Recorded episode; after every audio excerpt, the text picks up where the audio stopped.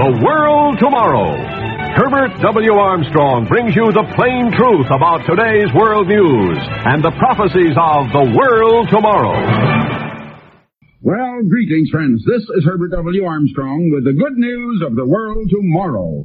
My friends, you wouldn't believe, would you? I know most of you wouldn't from the teaching that we have just absorbed and come to believe that it is possible for millions of people to really seek Jesus Christ, to really seek Him and to believe on Him and still be lost. I'm going to show you by the very teaching of Jesus that that's exactly what is happening and that that's what the majority are actually doing, that is, who do seek Him at all. And once again, we're going to see why it is. Or we're going to see the fact at least, if we don't see why, that many in fact, nearly everybody today is believing exactly the opposite of the message that Jesus Christ brought and taught. Exactly the opposite of that which the church did believe when it was inspired and led and filled by the Holy Spirit. Exactly the opposite of that which the Apostle Paul taught to the Gentile churches and which they believed and proclaimed. Astonishing though it is, that's true. Now here we are going through the book of John and going through the life of Jesus Christ to see what he taught. It's amazing. He taught exactly the opposite of what people believe today, but entirely differently in his custom, in the things that he did, the customs that he followed. Now we're coming to the 21st verse of John 8, the 8th chapter of John and the 21st verse.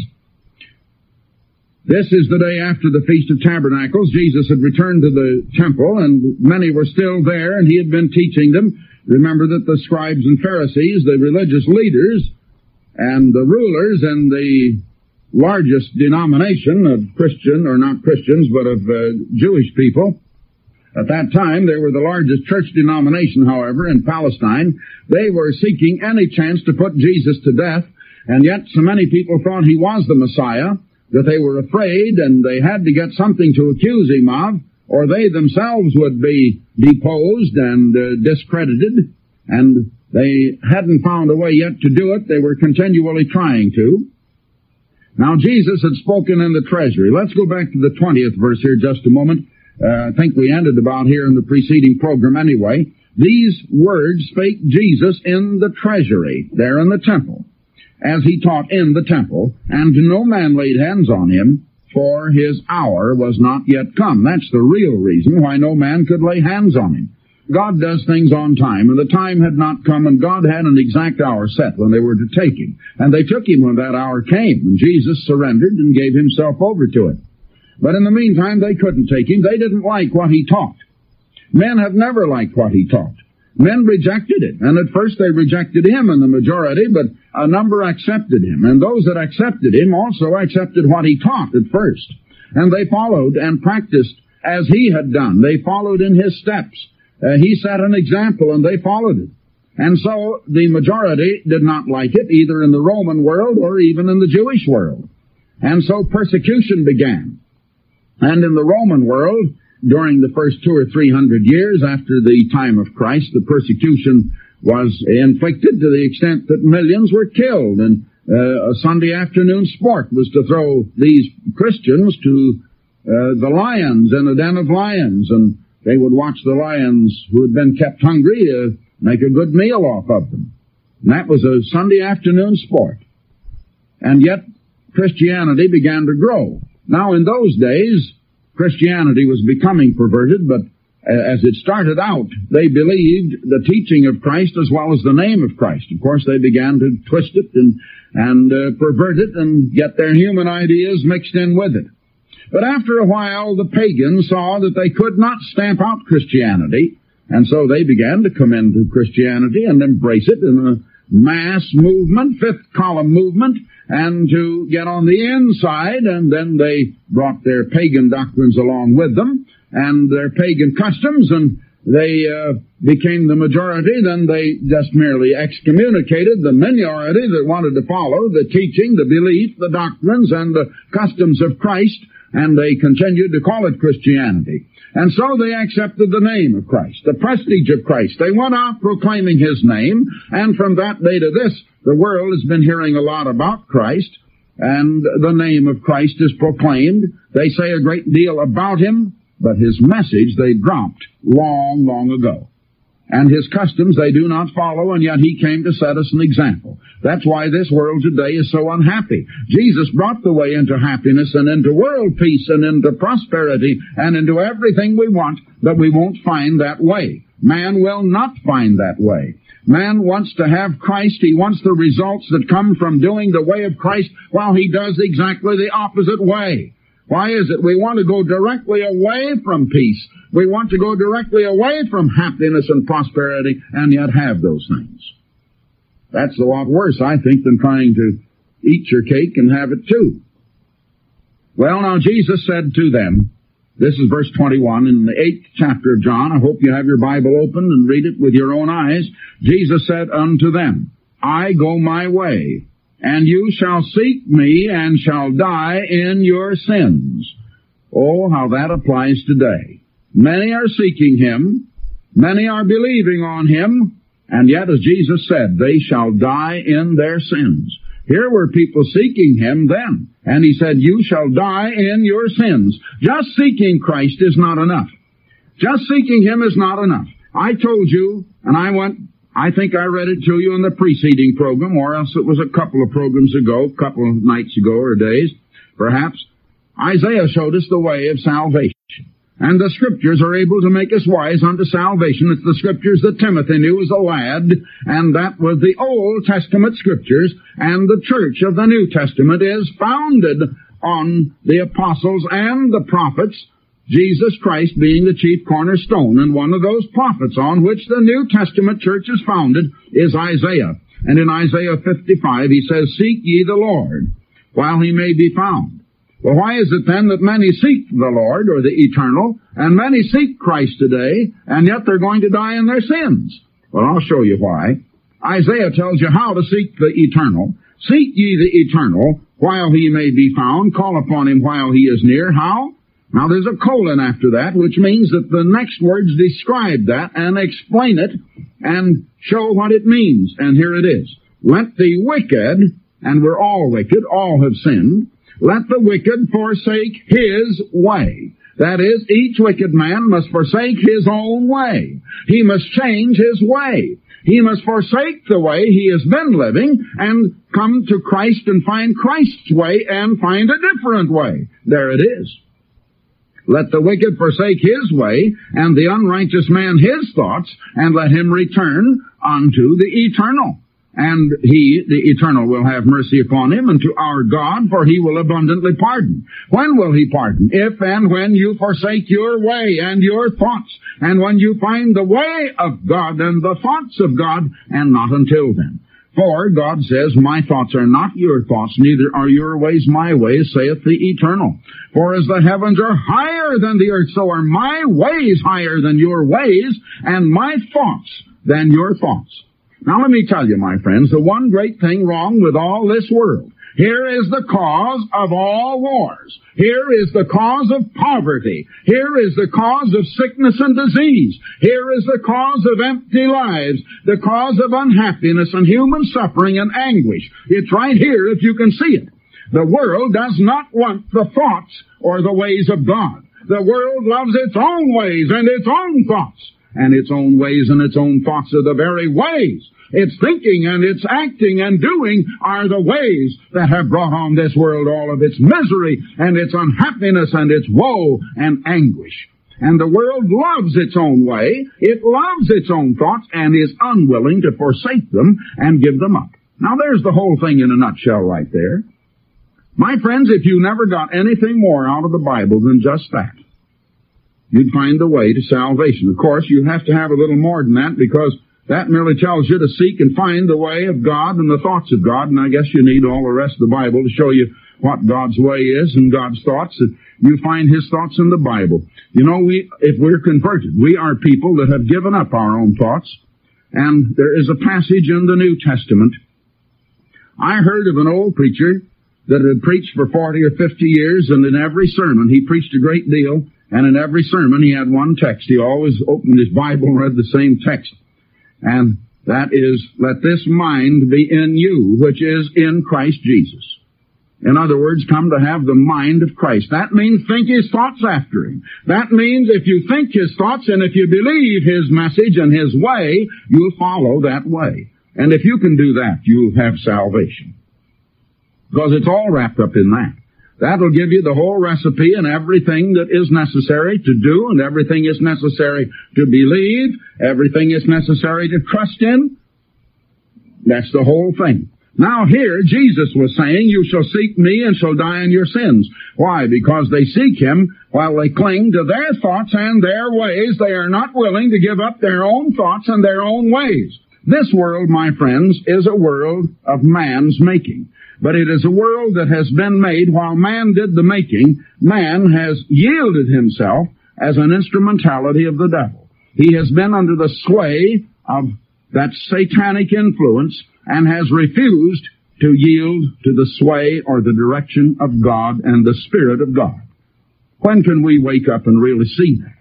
That, my friends, is the foundation of the whole thing. All of these platitudes, all of the beautiful thoughts and the sentimentality and the emotional things of worshiping Christ and thinking about Christ, and professing Christ. It, it's wonderful in itself so far as it goes, and it's very necessary, but my friends, if it isn't mixed with obedience, if it isn't mixed with forsaking your thoughts and your ways, if it isn't mixed with finding the message that Jesus brought and believing that, Jesus came preaching the gospel of the kingdom and saying, Repent ye and believe the gospel, the gospel he preached, which you don't hear preached today. Well, you do hear it on this program. Thank God for that. But you don't hear it very much, and what you hear on this program is utterly different from, I believe, anything else you're hearing. Uh, I hope you hear something more like it, and if you do, that's fine. Just tell me about it, and I'll rejoice with you.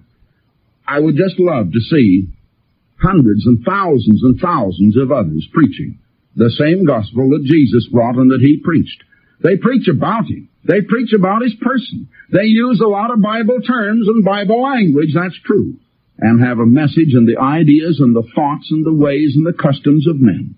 God deliver us from that because when I say that, my friends, I'm saying God deliver us from our miseries and our unhappinesses and our poverty and our aches and pains and suffering and all of our fears and worries and lead us into the way that will bring us happiness and peace of mind and full filled up, happy, abundant lives, which we can have, and it only comes from the way of thinking and acting that God sent by Jesus Christ.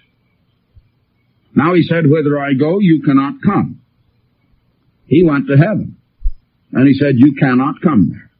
Well now today everybody thinks that they can go there. They think if they seek Him that they're not going to die in their sins. They don't believe they're going to die at all. They believe they're immortal souls. He said, you shall die.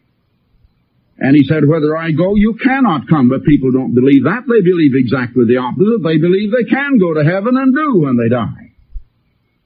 All the way along, my friends, people believe just the opposite of what you read in the scripture that Jesus taught. Then said the Jews, Will he kill himself because he saith, Whither I go, you cannot come?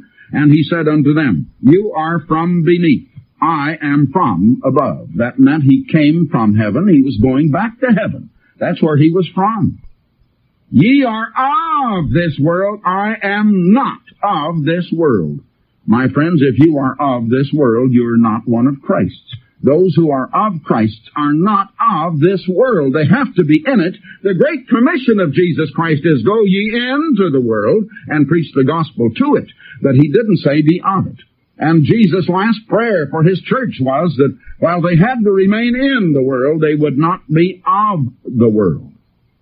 But I want to tell you that most of what is even called Christianity today, my friends, if you look at it, and I don't say this to attack anybody or anything of that sort at all. It's just a fact we look out and see it exists and we deplore it and we wish it weren't that way. And if someone doesn't raise his voice that the people can see it and have their eyes open, what's going to happen? It's only bringing us aches and pains and suffering and heartache and unhappiness. Do we want that? Now who is the God of this world and who is the God that's really worshiped? That God is the person that, or the one that people obey. And if they obey the ideas and the ideology and the philosophy and the way and the teaching and the beliefs of Satan the devil, I say they belong to the devil and he is their God. But if they believe God and obey Him and keep His commandments and believe the message that Jesus brought and follow His practices and customs, think His thoughts, forsake their own, and follow His ways, then the true Creator God, the ruler of the whole universe, is their God. And I say to you that a lot of people need to look into the looking glass and see where they stand themselves and not criticize others so much, and we need to open up our eyes, our ears, and our minds and our hearts and open our minds to the truth and our hearts to the love and the Spirit of God. Jesus said, I am not of this world. And if we're His disciples and His uh, begotten children, we are not of this world. I said therefore unto you, he continued, that ye shall die in your sins. Because they were not forsaking their sins, they were not forsaking their thoughts or their ways. For if you believe not that I am He, you shall die in your sins. Now it is necessary that we believe that Christ is the Messiah. It is necessary to believe on Him. But it is also necessary to believe His gospel, His message that He brought. The people of this world do want to believe on Him. Now let's hurry. I want you to see that people did, did believe on Him, which is necessary and which is right. They went that far, but they didn't go the rest of the way and believe what He said. Now let's read on rapidly. Then said they unto him, Who art thou? He said, If you don't believe that I am he, you shall die in your sins. Well, he said, Well, who art thou? Jesus said unto them, Even the same that I said unto you from the beginning. I have many things to say, and uh, to judge of you. But he that sent me is true, and I speak to the world. He spoke to the world. He was not of the world, but he did speak to the world as he commissioned his ministers to be not of the world, but to go into the world and speak to it. And that's what Jesus did. And he said, I speak to the world those things which I have heard of him. And my friends, I speak to the world, and now my voice is going around the world. And I speak what I have heard of Christ and the message of Christ. Christ brought the message he had heard from the Father. And if I speak the same message that I have heard of Christ, I speak what he got from the Father. He that hath an ear, I say, let him open his ears and open his heart and his mind along with it. They understood not that he spake to them of the Father, God Almighty, the Father, the Father of a family, the God family, and God is a family if you can understand it. Then said Jesus unto them, When ye have lifted up the Son of Man, he was speaking there of his crucifixion, then shall you know that I am he. And actually the I am refers to his name. I am. He is the eternal, the God, the creator. I am. And that I do nothing of myself. But as my Father has taught me, I speak these things. And my friends, as He taught us, so should we speak and act and believe and think and do. Do we do it as He spoke? Or do we want to reject what He spoke, use our ideas, just avoid the things that hurt our consciences according to our thoughts and our believing, while we cling to them and refuse to forsake them? The hardest thing for any human being to do is to forsake his thoughts and his ways. In other words, to admit he's wrong. To confess that he has been absolutely wrong and to back down and admit it is the hardest thing. Are you willing to do it? Are you? Well, as I speak to you, I'm speaking to perhaps another couple of million or more beside you right at this moment. And I say to you that if you are one who really is willing to forsake your way and to admit it when you're wrong, you stand out from the rest of them as one in at least a hundred thousand or more. Because 99,999 out of each 100,000 of you, or something like that, are not willing to admit you're wrong. Why won't you admit it? The thing that is wrong about you, your wrong thinking, your wrong believing, your wrong doing is making you unhappy. It's hurting you, it's injuring you, and using you to injure others. Why are you so reluctant to admit it? and to turn from it and to do the thing that's right, the thing that'll make you happy, that will cheer you up and make life a blessing and let the sun shine and God's face shine upon you and let you be a joy and a blessing to others. Why is that so difficult? What is it in human nature that you can't override and master and say, I will admit I've been wrong? You're wrong. You're wrong on so many things. And until you're willing to admit it, you can't get right. And if you're hearing anything that is right on this program, and if you happen to be one of those that is not trying to judge this according to your denominational bias, but according to the Bible itself, and can say, as so many are saying, that they have not yet found anything contrary to the Bible on this program, that, my friends, is because God browbeat me and knocked me down in a different manner, but according to the same principle a good deal as he did the Apostle Paul, and literally practically took the breath out of me, and certainly took food out of my stomach, and took all confidence out of me and everything of the kind until I was willing to make that surrender and begin to admit how wrong I was, and I've had to continue to admit it. And I've had to confess it over the radio more than once. Thank God I don't have to do that so often anymore because when you've done it, you finally get nearer the truth all the time until you finally get right enough you don't have to keep admitting that all the time. You know, that's the beautiful thing about admitting you're wrong. Once you admit it and get right, you don't have to do it again. You've gotten right. And you can stay right. And you don't have to admit that right is wrong because it isn't. It's right. But you have to admit you've been wrong in the first place because every one of us has been. I know I've gone through it as much as any of you. But have you admitted that you've been wrong? Have you continued to do it time after time after time until you get nearer and nearer the truth and that which is right? That's the only way you're ever going to find any real salvation. That's the purpose of your life is to do that very thing, my friends. That's why you were put here on this earth, and you're not fulfilling your purpose in life, your mission, for which God Almighty, the Creator, put you here, unless and until you come to be willing to do it. That's the very first thing in salvation. Repent! Change your mind. Admit you've been wrong. Forsake your ways, your thoughts. Oh, I'm hitting it nearly every one of you now because I know it's human nature. You know, it was hard for me to do it. But when I became willing, I found the next time it wasn't so hard. And after that, it wasn't so hard. And it isn't a bit difficult now. And any time you can show me that I'm wrong, I'm perfectly willing to admit it. I'll admit that I may be a little slow in seeing it sometimes because I don't jump around at every new wind of doctrine that comes around. You can't be sound and get to the truth if you do that. To for, forsake one error and pick up another one isn't getting the truth. We need to be sound-minded, and the Holy Spirit is the spirit of a sound mind, not a flighty mind or a half-witted mind or anything of that sort. Then Jesus said to them, When you have lifted up the Son of Man, then you shall know that I am He, and that I can do nothing of myself, but as the Father hath taught me, I speak these things.